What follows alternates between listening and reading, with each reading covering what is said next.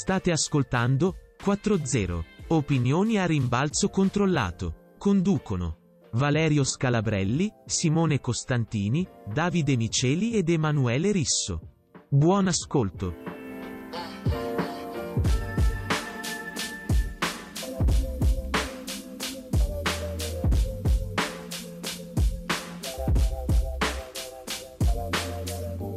Allora, eh, diciamo, questa giornata di campionato ci ha regalato la, il sorpasso del Pesaro che non avveniva da, da tantissimo, tantissimo, tempo, insomma da, da inizio campionato. Eh, L'Acqua Savone probabilmente ha cominciato il campionato in testa e, e lo ha condotto da prima in classifica fino, fino ad oggi, fino allo scorso fine settimana. E il punto è che mentre il Pesaro forse ha potuto trarre vantaggio dalla sua esclusione europea, dalla, dall'eliminazione dalla, dalla UEFA Futsal Champions League, l'acqua e sapone è come se a partire dalla ripresa, quindi nel 2021, è come se si fosse presentata nuovamente in campo ma con le batterie scariche. Non so come la pensate voi ragazzi, ma eh, vedo un acqua e sapone abbastanza spento. Intanto cominciamo a parlare del Pesaro e della vittoria con, il, con la Meta Catania 3-0 tra l'altro, cioè non subire gol e vincere un, un, risultato così convincente contro una squadra molto offensiva come quella di Samperi senza subire gol poi, questo è il punto, è un segnale di, di, di quello che è lo stato di forma attuale della, degli uomini di Colini. Davide? Sì, eh, Pesaro, Pesaro, è in forma, è sicuramente la squadra più in forma del campionato, eh, piano piano è riuscita a recuperare quei punti che l'acqua sapone era ad accumulare quel vantaggio accumulato fino appunto, come hai detto tu, eh, all'uscita da, del Pesaro dalla Champions, dalla Champions, League. A quel punto il Pesaro ha messo la quinta e non si è più fermato. Eh, la vittoria col Catania di fatto ha certificato il sorpasso e adesso, e adesso è di nuovo al comando, come è abituato a fare ormai da, da qualche anno, e, e ora può dettare il gioco. La vittoria, la vittoria col Catania, tra l'altro, non è arrivata nemmeno eh, con semplicità. Quindi il Pesaro è comunque una squadra che, che, sa soffrire e sa vincere anche nei momenti più delicati, e questo sicuramente fa la differenza. Eh, la partita era iniziata con un Catania sicuramente più propositivo, eh, per, per, larghi tratti del primo tempo ha addirittura dominato. Eh, Pesaro, diversamente dal solito, invece ha giocato eh, più in contropiede, più sfruttando le ripartenze e di fatto nel, uh, nel giro di pochi minuti si è, si è ritrovata uh, sopra di due gol, col secondo gol eh, in realtà è arrivato allo, allo scadere del primo tempo e di fatto ha portato la partita sul suo piano migliore, eh, riuscendo poi a portarla a casa con, con, il terzo gol di Borruto nel secondo tempo. Questa è una squadra è difficile da, e come dicevi tu, l'acqua sapone sembra, sembra aver tirato eh, diciamo, un remo in barca, nel senso è un po' in confusione. C'è da capire bene come si riprenderà da, questo, da questa situazione. Ah, io, vedi, ehm, una, una, una, cosa che ho notato riguardo il Pesaro è che mi è sempre sembrato, diciamo, almeno questa stagione, dipendente da, dalle giocate de, del trio argentino. In passato magari no, scorso anno, ma eh, quest'anno da quando è sbarcato eh, Cuzzolino, è tornato Cuzzolino, Cuzzolino in Italia, eh, ho visto che eh, diciamo il Pesaro, non l'acqua e sapone, lapsus, ma il Pesaro eh, praticamente si è lasciato trascinare da, da, appunto da, dai movimenti, dalle giocate, dalle idee di, del trio argentino. Eh, come se ci fosse una dipendenza. Non voglio togliere meriti a Colini, ovviamente, perché comunque eh, stare lì su, stare lassù, considerando il deficit con cui è partito rispetto all'acqua e sapone, eh, comunque il lavoro dell'allenatore è, è notevole, palese, è evidente. Però è anche vero che io a volte ho notato che il Pesaro calava di prestazione quando calavano gli argentini. Non so voi cosa ne pensate, sempre Davide, poi voglio sapere anche Emanuele cosa ne pensa a riguardo. Eh, fanno, fanno la differenza nella squadra di Colini. Eh, giocano assieme da tantissimi anni, giocano, giocano assieme in nazionale e sono chiaramente eh, parte dell'ossatura eh, del, della squadra. Eh, questo sì, sicuramente può incidere, poi è chiaro che nel momento in cui eh, Borruto è nel sua, nella sua migliore forma, eh, quando Cuzzolino trasforma ogni pallone in, in un'occasione, eh, diventa, diventa tutto più semplice. Ema. No, beh, sul Pesaro diciamo che eh, dopo un, un, primo periodo in cui sembrava si fosse diciamo concentrato sulla Champions ha ritrovato il, momento, il suo momento ideale adesso che magari ha, non ha più il pensiero della Champions non, non saprei. Eh, però è vero che è sicuramente nel suo momento migliore della stagione.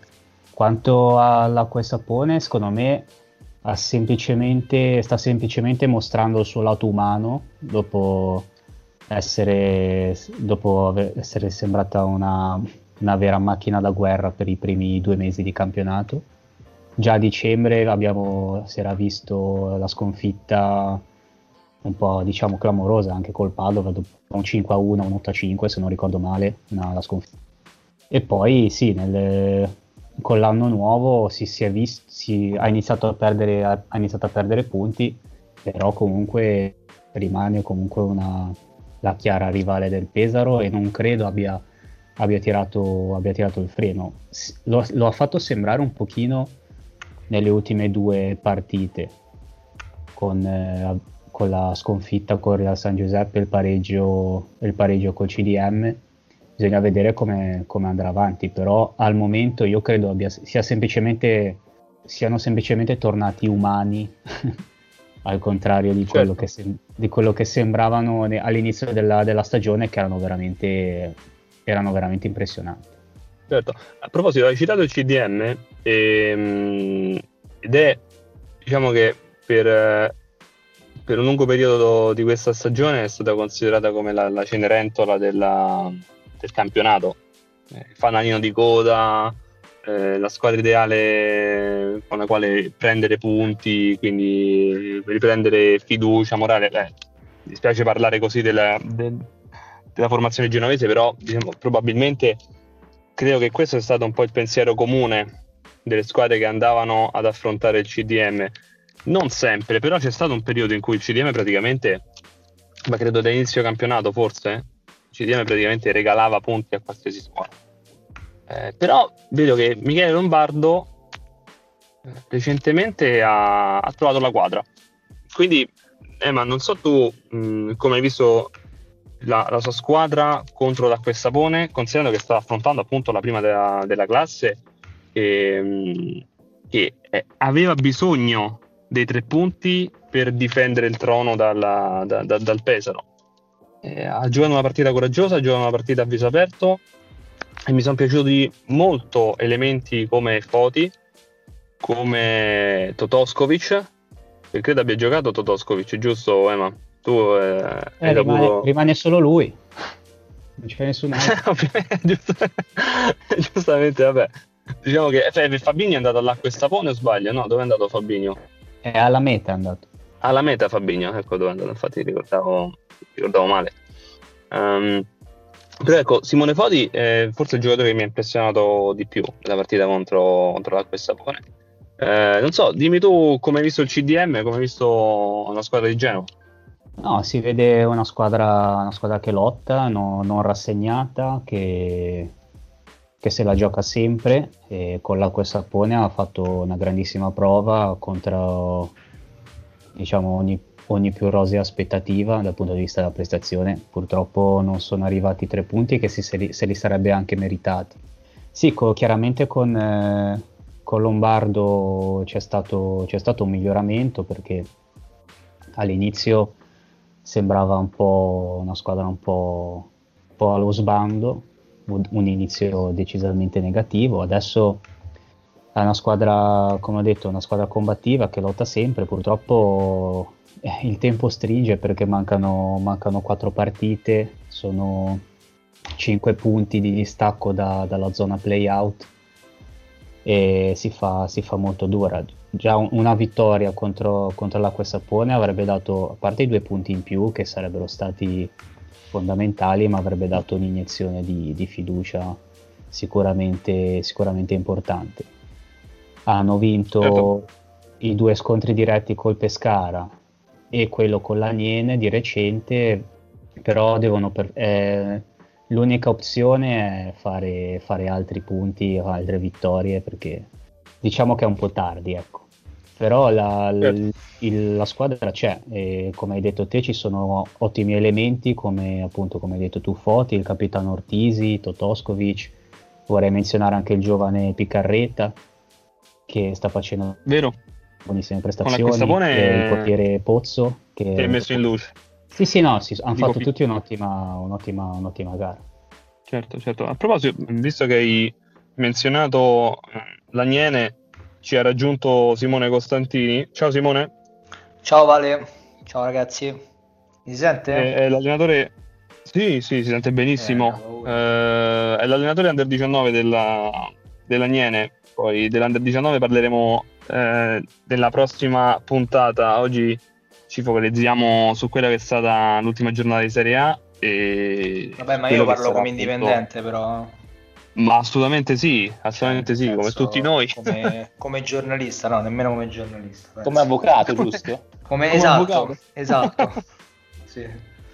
Come avvocato, no, vabbè, ma ehm, sei comunque un, una persona conosciuta nel, nell'ambiente del, del, calcetto romano. Ecco, questo, questo, è da sottolineare. Vabbè, sono uno, eh, uno che osserva intanto, innanzitutto. Uno che osserva, assolutamente. assolutamente. Ma no, visto che ehm, Emanuele ha citato l'Agnene, che è stata una delle vittime del, del CDM, allora ho pensato, ho pensato, a te e ho pensato a, alla vittoria dell'Agnene in casa del, della Color Max Pescara. E Beh. comunque la Pescara recentemente stava dimostrando una, una forma forse al di sopra delle aspettative. E l'Agnene con Luciano invece ancora aveva bisogno di come dire, trovare la propria strada. E ha affrontato una squadra ostica, ha affrontato una squadra ostica contro un allenatore eh, di gran qualità, di gran classe come Stavrio Palusci ed è riuscito a strappare tre punti. Cosa, cosa ci racconti della partita, Simo?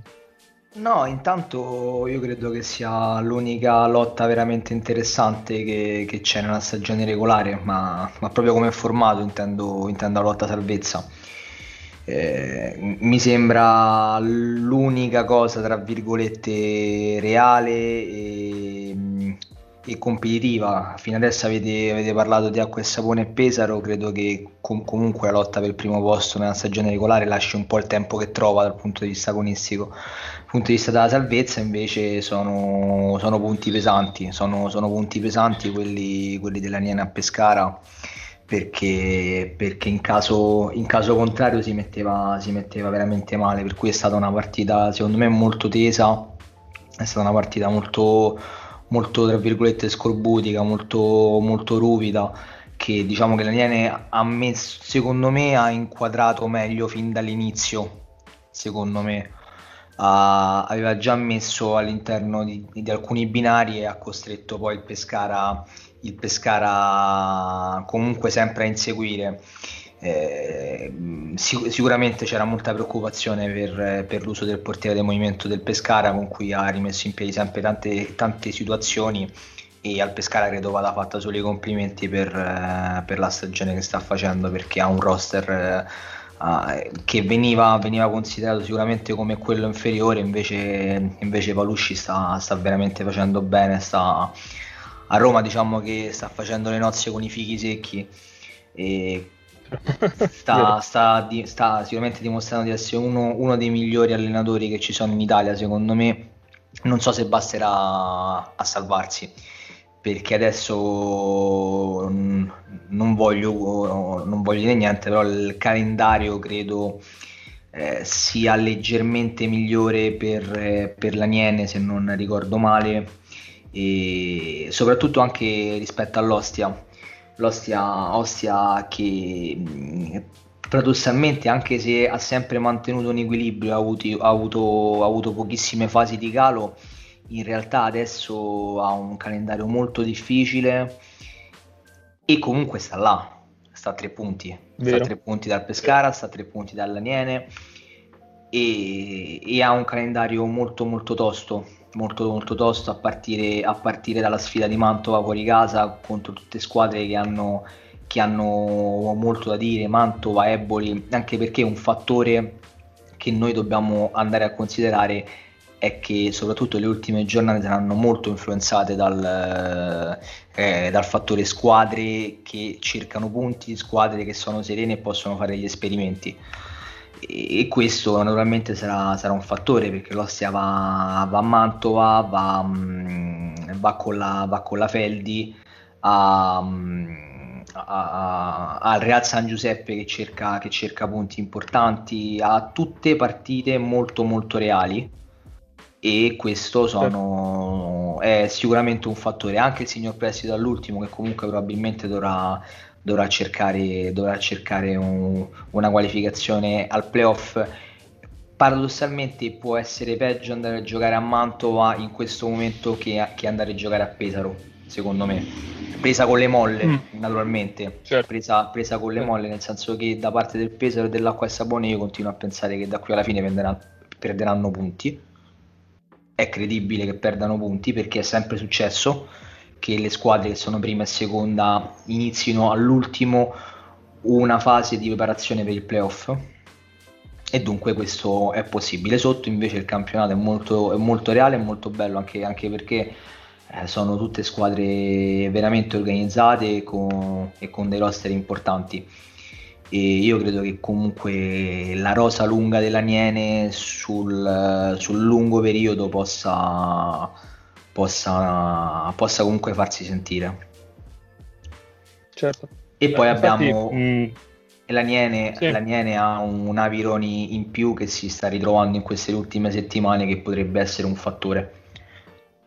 Capitano è stato autore di una doppietta. Eh, hai fatto bene a citarlo perché eh, credo che questo ragazzo abbia cambiato l'approccio alle partite dal momento in cui è cambiata la guida in panchina. Non so se sei d'accordo con me. Vedo innanzi, che comunque... Innanzitutto credo abbia risolto dei problemi suoi fisici e questo diventa, diventa mm. fondamentale. E l'importanza di Avironi sta nel fatto, secondo me, che sempre, sempre visto dall'esterno, naturalmente come, come nel caso certo. come tifoso, sta nel fatto che comunque hai la possibilità di alternare a Cabeza e Avironi e, e come, come, pivot eh, nella seconda parte della classifica non credo che ci sia qualcuno che ha questa capacità di alternare, di alternare questi giocatori. Certo, noi dobbiamo sempre considerare che comunque sia il Pescara ha, ha, dimostrato che quando gli si tolgono delle pressioni probabilmente riesce a dare il meglio nel momento in cui l'abbiamo dimostrato, nel momento in cui tutti pensavano che il Pescara facesse un campionato da ultimo in classifica, in realtà è sempre stata sul pezzo, ha sempre ha fatto, ha fatto bene. Io credo che paradossalmente con un calendario un po' più complesso, con una situazione di classifica che si è, si è un, un pochino più complicata, potrebbero togliersi quella pressione che secondo me sabato forse da favoriti e, e da lepre potevano magari sentirsi un pochino di più. Non so se riesco a spiegare il discorso, però mi è sempre sembrato il Pescara certo. che nel momento in cui fosse underdog per la salvezza eh, avesse, avesse, un passo in più e sabato mi sono sembrati un, un, po', un po' subire la pressione contraria, cioè non essere abituati Vero. invece a stare magari un, un pochino avanti e paradossalmente anche a poter amministrare perché forse un pareggio eh, poteva comunque chiudere o dare un segnale forte per, eh, per la corsa quantomeno al playout. Ma io ricordo anche col, col CDM, con quel doppio confronto in quattro giorni a gennaio, c'è stata la, la, la, la, prima partita Pescara-Genova che più o meno aveva dato anche lì quella impressione che non erano, non erano stati brillanti come erano state diverse altre partite, infatti poi alla fine persero, persero la partita. Quindi probabilmente sì, quando si tratta di giocare contro le dirette concorrenti, magari sentono un po' di più quella pressione, quel tipo di pressione, mentre quando sono, partono da favoriti giocano più spensierati. Come Simone aveva detto prima, mh, aveva citato anche il calendario, effettivamente stavo dando un'occhiata e la prossima Pescara ha il derby con l'Acquestapone, che comunque eh, sappiamo che l'Acquestapone provenendo, da, provenendo da, dal pareggio col CDM vorrebbe in qualche modo riprendere a, a raccogliere punti a, e, e, a stare al passo del, del Pesaro che oramai l'ha sorpassato e quindi non penso abbia voglia di, di fermarsi mentre Aniene ospita il, il Petrarca però prima avevi, cita, avevi citato Simone il Lido di Ostia come un'altra squadra che ha un calendario abbastanza complicato, sbaglio? Sì, Ostia ha un calendario complesso secondo me, soprattutto perché affronta tutte squadre che hanno bisogno di punti.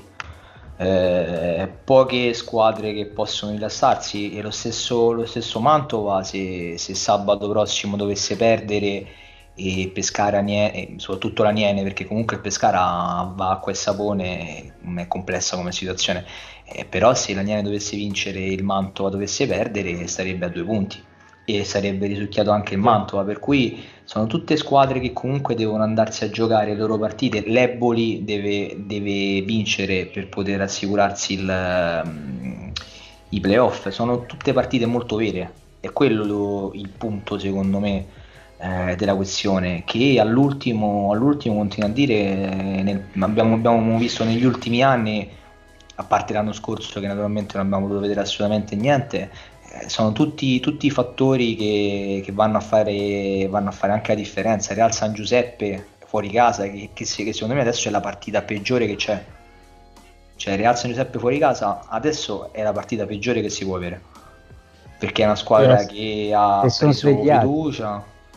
Sì, diciamo che è una, una cosa di cui infatti vorrei parlare eh, è la partita tra Real San Giuseppe e Mantova perché è come se si fossero cambiate le vesti. Cioè, il Mantova è, ha cominciato la stagione in pompa magna come grande sorpresa perché comunque dal futsal mercato eh, provenivano tutti i giocatori eh, croati, diciamo, chiamiamoli slavi, nel senso che comunque la provenienza sono i Balcani, eh, sono eh, l'Est Europa, principalmente.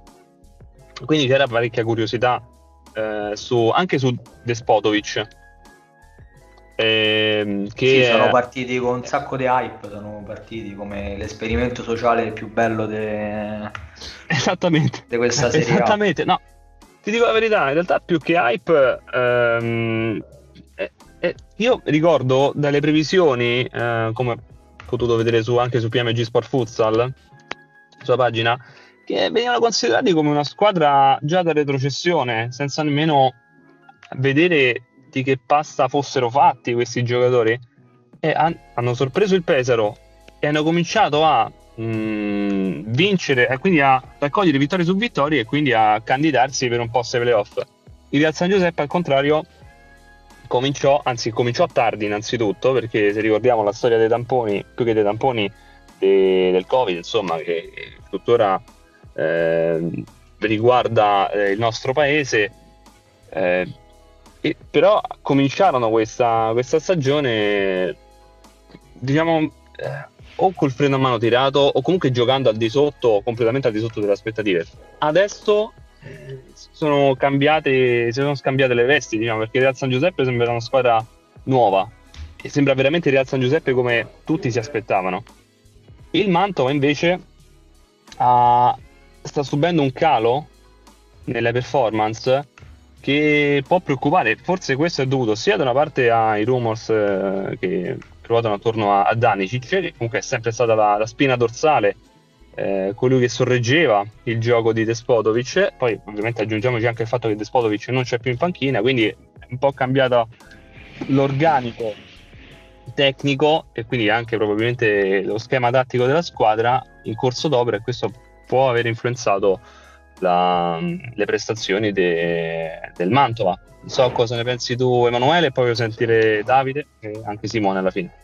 Ah, eh, il Mantova paga un po', sta pagando un po' forse il, viene da dire, fallimento dell'esperimento sociale che diceva, che diceva Simone, perché appunto sì, aveva puntato su una squadra molto su, su, un mercato molto diciamo originale però molto interessante perché comunque sono tutti giocatori eh, tutti giocatori va- validissimi. E evidentemente no, non, ha, non, ha, ingranato bene e si sono, si sono ritrovati a dover cambiare eh, allenatore dopo aver praticamente plasmato l'intera squadra sull'allenatore che avevano preso all'inizio. E di fatto è arrivato Jeff che eh, questa squadra l'ha praticamente eh, rifatta. E Danicic adesso è, è, andato via alla fine, è andato al Sandrabate, quindi alla fine la maggior parte dei, degli acquisti arrivati in estate sono, hanno, sono stati lasciati fu- sono stati tenuti fuori, sono arrivati questi i nuovi, i nuovi elementi come del, De Bail, Leo eh, dal Belgio, ma anche altri, e quindi evidentemente deve, deve ancora forse trovare, trovare l'amalgama giusta, non lo so. inizialmente sembrava avesse, avesse ingranato, tra l'altro con dichiarazioni ambiziose di Jeff che diceva di puntare ai playoff, anche Leo ricordo le dichiarazioni quando arrivo qua, però come diceva giustamente Simone sono ancora un po' troppo vicini alla zona, alla zona play-out che al, al momento con vabbè, c'è il Real San Giuseppe che ha due partite da recuperare ma sono a tre punti di distacco e se, con, se, non, se, non, se non si tirano fuori a questo momento potrebbero rimanere risucchiati dall'altra parte non, e doversi ritrovare nella lotta, nella lotta a salvezza più che pensare a agganciarsi ai playoff. Davide. io credo che, come avete detto voi, il Mantova ha ingannato un po' tutti, sia chi eh, gli dava già per spacciato inizio stagione e chi invece eh, pretendeva forse qualcosa in più, eh, come tante volte la verità eh, sta nel mezzo e probabilmente eh, è lì che il Mantova mm, deve, deve posizionarsi e, e, deve ritarare un attimo eh, i suoi, i suoi obiettivi. Eh, per quanto riguarda il San Giuseppe, dobbiamo dimenticarci che ora la rosa è completamente disponibile e finalmente le grandi individualità si possono ammirare tutti assieme eh, sul parquet. Eh, quindi è chiaro che sappiamo tutti che la rosa del San Giuseppe è di altissimo livello. in più è stata puntellata proprio per questo, questo avvio di sotto delle aspettative e la rosa che adesso è in mano eh, il nuovo allenatore è, è veramente, veramente di alto livello. Quindi penso che possa regalare altrettanto spettacolo a questa, a questa corsa finale e, e, speriamo proprio si possa ritagliare un, un bel posto per, per, affrontare anche la lotta a scudetto. Anche perché prima che, di, di, ascoltare l'opinione di Simone a riguardo, ci tengo a, a, dire, a spezzare una lancia in favore di Real San Giuseppe, più che altro non tanto dei giocatori eh, dello staff tecnico quanto, de, quanto dei telecronisti, forse eh, Carmine Esposito e Augusto Di Iorio sono coloro che, che, che si meritano più di tutti una, una ripresa eh, qualitativa del Real San Giuseppe per eh, ciò che regalano con, con, i loro commenti, con le loro telecronache, che sono, io li considero eh, le migliori voci del il, migliore, il miglior duo, la miglior coppia di voci del, del futsal italiano al momento. Eh, per cui ecco diciamo ci tenevo a, ad aggiungere questo. E Simone, riguardo Real San Giuseppe, riguardo il Mantova, cosa hai da dire? Che è un peccato che al Mantova non siano andati avanti con il progetto iniziale, che aveva avuto delle difficoltà nella parte, nella parte centrale, però credo che quando d- decidi di, di, dare un'impronta così precisa a, alla squadra, devi poi naturalmente non so che cosa sia successo non so, cioè, non, non, credo nemmeno che si sia dimesso, credo sia stato un vero e proprio esonero. Eh, credo che tu comunque debba, debba, proseguire su quella linea, però è un po' il problema che c'è sempre nel calcio 5, che poi in realtà è un problema che c'è pure nel calcio. È, è, è difficile poi tenere, tenere il, um, il volante dritto nel momento in cui ci sono dei sbandamenti. E, è, difficile anche riuscire a valutare la stagione del Mantova perché come eh, diceva Emanuele giustamente è cambiata la rosa, è cambiato l'allenatore, sembrano, sembrano passate due vite. per cui è, è difficile. Adesso però secondo me il calendario, il calendario è tosto e quando arrivi a 3-4 giornate dalla fine che sei lì, soprattutto con un Real San Giuseppe che sta lì sembra in maniera abbastanza figurata in questo, in questo momento, in maniera abbastanza virtuale, eh, devi un attimo guardarti, guardarti alle spalle e e sperare bene, sperare bene. Real San Giuseppe è una squadra secondo me cioè, adesso pazzesca. Eh, a me piace da morire l'impronta che ha dato Julio Fernandez alla squadra, soprattutto la prima linea di, di pressing offensivo, piena di cambi, piena di salti, un, la voglia sempre di recuperare il pallone e poi vabbè, hanno una qualità adesso assurda. Eh, Elisandro sembra, sembra crederci molto di più. Uh, Alex, Alex, è un giocatore che qui in Italia anche al 60% credo possa fare la differenza. Sarà divertente come, come credo che, che, possa arrivare al playoff, sarà divertente eh, vederla come vera e propria mina vagante. E la presenza di questo San Giuseppe virtuale rende la corsa all'ottavo posto eh, veramente interessante e veramente divertente perché, perché Eboli e Signor Prestito devono fare tantissimi punti per riuscire a, mm-hmm. a, tenersi l'ottavo posto. Devono fare veramente tanti tanti punti se vogliono tenersi dietro il San Giuseppe. Per cui, ecco, infatti le due, le due corse interessanti saranno gli ultimi due posti per il playoff e il, i playout e salvezza diretta. E, e appunto, certo. come dicevo, il calendario sarà m- molto influenzato da queste due corse reali sì, tra ovviamente quella per i playoff. Anche, anche perché... Quella anche, per la salvezza. Anche, anche sì, perché faccio, faccio, un esempio, se il Real San Giuseppe arriva ottavo, arrivare primo non conviene a nessuno. Assolutamente, vero, vero. Diventa una coppiata interessante tra... Eh, forse la coppia più brutta che ti puoi andare a prendere. Eh. Mi ricorda un po' il precedente Infatti... della Luparense di qualche anno fa, che arrivò, se non sbaglio, ottava e poi andò ad affrontare Pesaro cioè Pesaro scusate eh, Pescara. Pescara.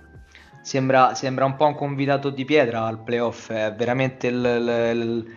e poi soprattutto in una, in una, situazione in cui sembrano sempre stare meglio, sembrano sempre stare più in fiducia, poi per carità sono due partite, però, però basta, basta e avanza insomma. Um, aveva citato prima Simone due squadre che lotteranno per, per un posto ai playoff eh, che sono Feldieboli e CMB. Um, ehm, l'ultima giornata infatti ci ha offerto eh, proprio lo scontro, lo chiamiamo scontro diretto perché così è, tra eh, la squadra di Richer e la formazione guidata da Nitti con la vittoria dei Campani. Um, la Feldieboli credo che ha avuto quel periodo di crisi verso inizio 2021, ecco fino a qualche settimana fa, ma io la mia impressione è che da quando è arrivato Patias si è cambiato proprio il modo di giocare della squadra. Adesso non so voi se avete notato, avete notato lo stesso. Patias ha completamente stravolto in positivo la, la manovra offensiva di, di Richer, quindi della Feldi Eboli. Ha sempre segnato, è sempre stato decisivo Vabbè, ma Mattias è un fattore, è come, è come Fornari, sono quei giocatori che in Italia possono andare avanti a giocare fino a 46 anni e faranno sempre i loro 20-22 gol a fine stagione, a fine stagione regolare intendo, cioè sono proprio delle garanzie. Eh, certo. non, ma... c'è, non, c'è, niente da fare, cioè Fornari, non lo so, quanti anni c'ha Fornari adesso? 36? Penso 36? 36 credo. anni. Perché Fornari tu pensi che tra tre anni se, se, se gioca in Serie A non pensi che non fa altri 20 gol? Oddio, 20 non lo so, dici che ne fa 20? Ne farà ma 20? Sì, 20. Ma sono quei giocatori che, che mh, fino, a, fino a 41-42 anni ancora possono tranquillamente andare. Non sono sul livello naturalmente di Wilde, che Wilde potrebbe giocare in Serie A fino a 55 anni, però è... E infatti, tra le altre cose, super gancio con eh, Eboli, signor Prestito, e qui, se, e qui, si vede chi è che ha esperienza di podcast. Super gancio al signor Prestito mancava Wilde. Mi confermate questo? Ah. Una, una, minchiata? Sì, è vero, mancava, mancava ah, Wilde. Eh, vedi, vedi, non dico cose sbagliate. Che è un fatto. Ci mancherebbe chi l'ha mai pensato questo avvocato? Eh Ah, assolutamente, capito? Cioè, non è che sto qui a... Vi becco anche, vi becco anche i ganci, capito? Vi becco No, anche- io il gancio che avevo preparato in realtà era quello tra Patias e la nazionale, cioè Patias, secondo voi, si merita una chance in nazionale? Se la sarebbe già meritata, potuta meritare una, una chance in nazionale oppure è ancora troppo presto per giudicare No, eh, vabbè, dai, diciamo, ci sono giocatori che hanno finito un ciclo, dai, in nazionale dico.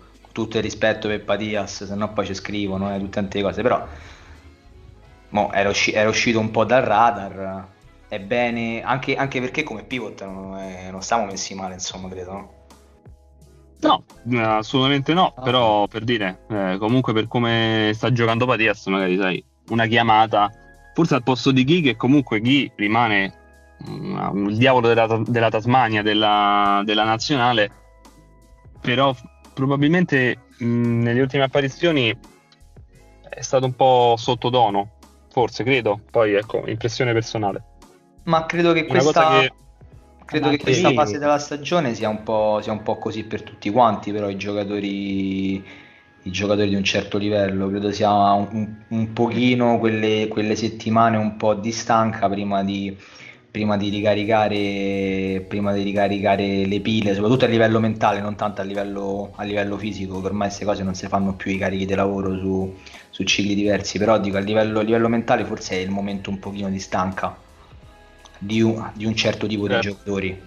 Considera, sì, lì si può eh, dire un adesso- po' quello che dicevo prima della squadra in generale. Eh, esatto, Dicevo, esatto. Cioè, credo che ha mostra- sta mostrando un lato umano dopo aver fatto due mesi bionici e ha una lieve flessione, credo sia naturale. Certo.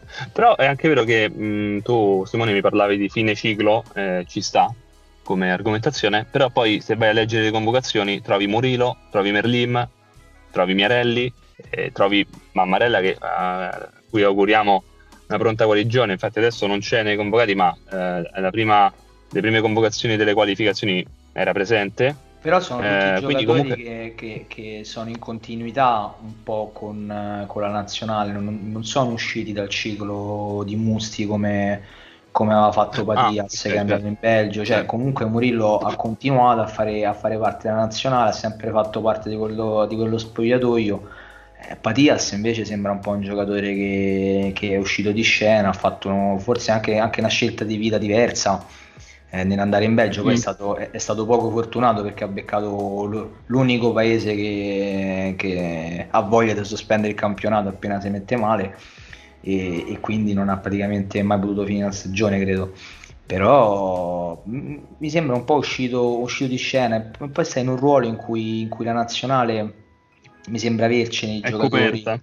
è coperta, c'è, sta, c'è Marsiligno, c'è De Oliveira, c'è Giapa, c'è, c'è, c'è, c'è Ghi di cui parlavamo prima, mh, i ragazzi giovani anche, anche nelle serie minori che, che potranno dire la loro, insomma.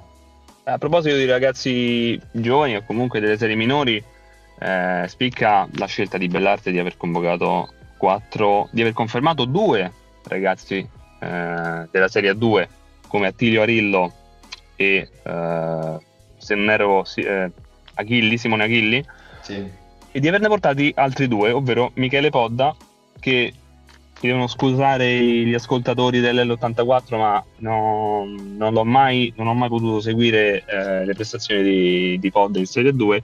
E invece Alessio Di Eugenio, comunque, mh, l'ho- ho, ho avuto anche il piacere di, di- di guardarlo insomma dal vivo.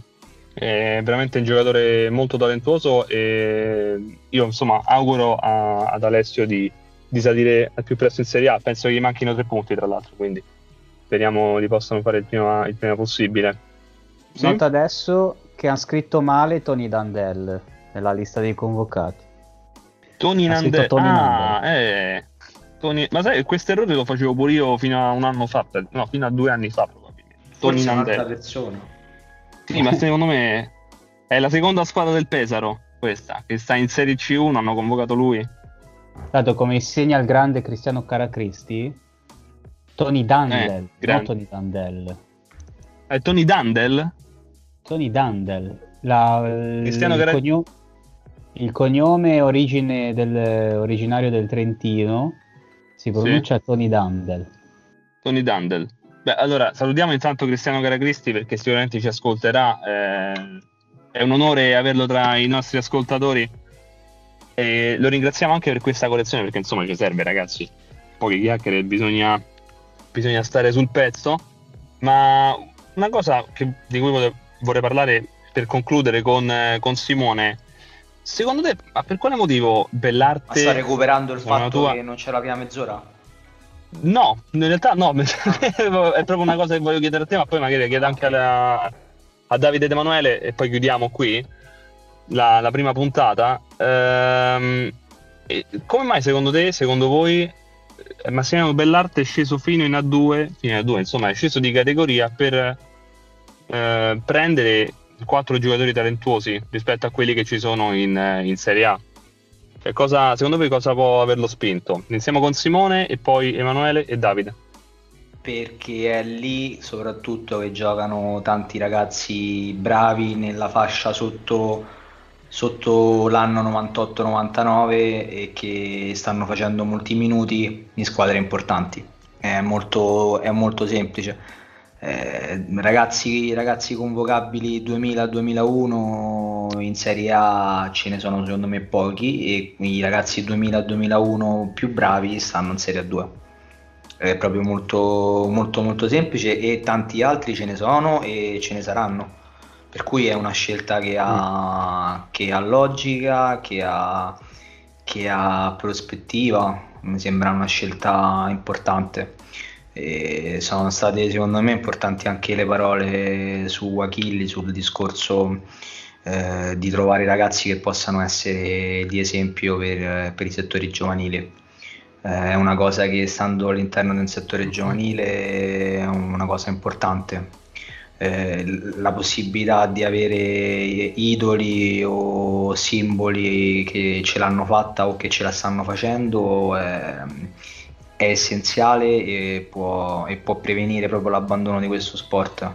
È qualcosa che va oltre probabilmente Vero. anche il che qualcosa che va oltre anche il, la semplice convocazione di Achilli, che poi per esempio Achilli è un ragazzo che ho, la, ho avuto la fortuna di allenarci, allenarci contro, tra, virgo, tra virgolette, eh, da quando faceva i giovanissimi ed è un ragazzo che aveva qualcosina in più fin da quando proprio era bambino e, e, secondo me anche adesso ha qualcosa in più.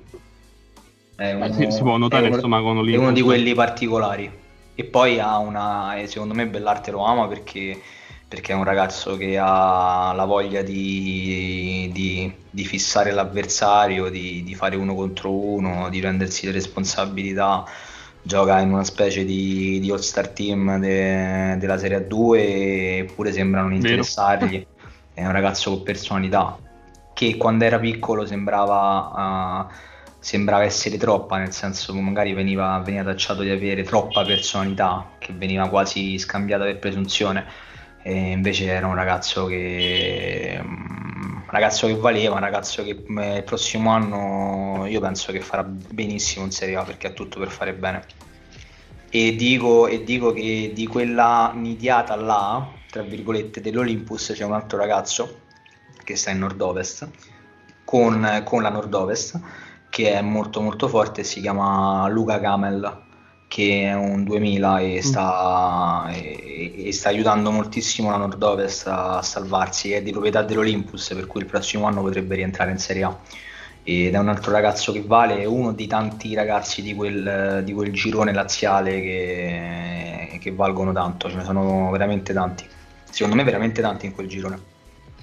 Emanuele, secondo te cosa ha spinto ah, Bellarte beh, nella scelta dei, dei, ragazzi di A2 eh, che sono comunque giocatori eh, di gran qualità, di gran classe rispetto a quelli già presenti in Serie A? Ma direi che Simone è stato chiarissimo, cioè la, la, l'età media della Serie A è abbastanza, è abbastanza alta, o almeno questo mi sembra quando sento, ogni tanto sento i com- eh, telecronisti dire è un ragazzo giovane di 25-26 anni quindi vuol dire che non siamo molto abituati a vedere ragazzi giovani, ragazzi giovani in Serie A. E per, se si vuole andare a Vero. pescare giovani talenti, eh, bisogna andare dove, dove, dove, questi ragazzi giocano e trovano spazio. Io spero che questo sia non solo un incentivo, cioè voglio dire, que- questi, queste convocazioni non siano una, un, di esempio solo per i giocatori, ma anche magari per i club che si decidono a dare un po', di, un po più di fiducia a ragazzi, a ragazzi più giovani, che è sempre, mm. sempre bello vedere, vedere ragazzi, ragazzi, giovani giocare, trovare minuti e, e farsi vedere anche, anche in Serie A. Davide, chiudiamo con te.